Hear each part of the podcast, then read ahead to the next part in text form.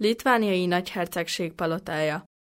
Az elmúlt húsz év kutatási eredményei kimutatták, hogy a térségben, ahol valaha a palota állt, a katedrális és a felsővár területén már a hatodik-nyolcadik században is éltek emberek faépítményekben. Az idők elteltével vár épült ezen a területen. A tizenharmadik század második felében ebben a térségben kezdődtek meg a téglából való építkezések.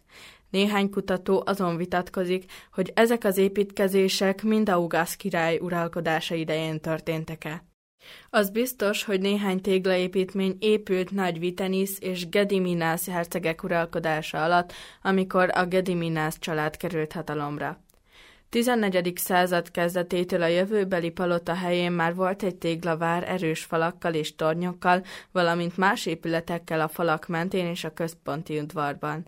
Ez a kicsi, erős alsóvár a nagy, komplex alsóvárban helyezkedett el, amelyet később ugyanúgy megerősítettek téglafalakkal és tornyokkal. Idővel a kis alsóvár falai és tornyai széttöredeztek, ezeket pedig a nagyhercegi palota új falaival helyettesítették. Az ezernégyszáztizenkilences tűz után Vitautaz helyreállította a vilniuszi várakat, újjáépítette és kibővítette a katedrálist, ahová ezernégyszázharmincban Vitautaz saját maga megkoronázását tervezte.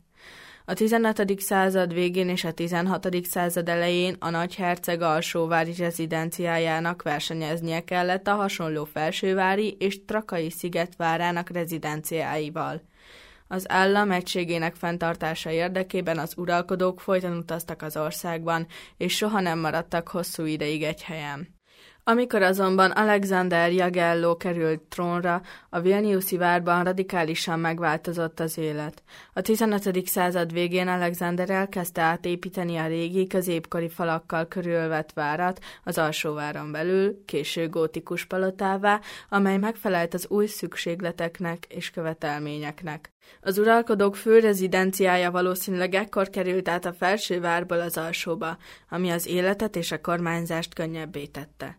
A litvániai nagyherceg és Alexander testvére az idősebb Zsigmond lengyel király uralkodásának kezdeti időszakában több nagy tűzvész is végig söpört Vilniuszon és a palotán.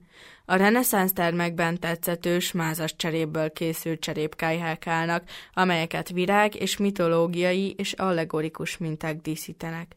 Ezeken kívül a Gediminás Jagelló dinasztia litván és lengyel uralkodóinak, a Sforza családnak és litván nemeseknek a ruházatát és fegyverzetét csodálhatjuk meg itt. A folyosót hasonlóan színes mázas kerámia lapok borítják. A reneszánsz terjedésének új korszaka Zsigmond Augustuszhoz kapcsolódik. ezerötszáznegyvennégyben őt nevezték ki apja idősebb Zsigmond helyettesének, aki ebben az évben Vilniusba ment a feleségével, Habsburg Erzsébettel. Azonnal megkezdődtek az átfogó építési munkák a palotán és a hozzá kapcsolódó területeken. Zsigmond Augustusznak az volt a célja, hogy egy új rezidenciát építsen szülei régi lakhelye mellé, amely a Gediminás és Jagelló dinasztiák szertartásainak helyszíne lehet. A Zsigmond Augusztus által épített reneszánsz palota nem csak politikai, adminisztratív és diplomáciai középponttá vált, hanem a kulturális és művészet központjává is, amelynek befolyása messze túlnyúlt a litván főváros határain. A palotának gazdag festmény, kárpit fegyver és vadásztrófea gyűjteménye van. Található itt egy óriási könyvtár is, valamint kincsek és ékszerek. A pápai követett Bernardino Bunzsovánit mindez annyira lenyűgözte, amikor ezerötszázhatvanban ide látogatott, hogy hírét vitte egész Európában. A palota tanúja volt Zsigmond Augusztus és Barbara Radzi vérszerelmének is.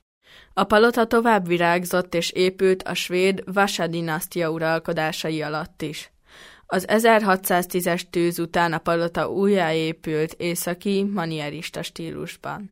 Az újraépítés második szakaszában a palota egy az uralkodó Vasa dinasztia számára luxus, barokk rezidenciává vált, ahol fontos politikai és nemzetközi döntéseket hoztak meg Közép-, Kelet- és Észak-Európával kapcsolatban, és itt fogadták az Európából érkező fontos küldöttségeket is.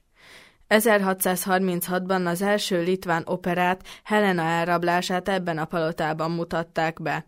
A palota a barokk kultúra és művészet középpontjává vált. ezerhatszázötvenötben Vilniuszt megtámadták a moszkovita és kozák seregek, és elfoglalták hat évre. Ezen évek alatt a palotát kifosztották, lerombolták és felégették. Soha többé nem építették újjá, és nem használták uralkodói lakhelyként, bár a litván nemesség gyakran sürgette az újjáépítést, hogy közös uralkodójuk legalább idejének egy harmadát itt tölthesse. A palota még romjaiban sem veszítette el szimbolikus jelentőségét. A tizennyolcadik században a palota maradványait városi emberek és az alsóbb nemesség lakta be. A lengyel-litván nemzetközösség felbomlása után minden remény arra, hogy a litván uralkodók történelmi lakhelyének dicsősége valaha visszatér, szertefoszlott.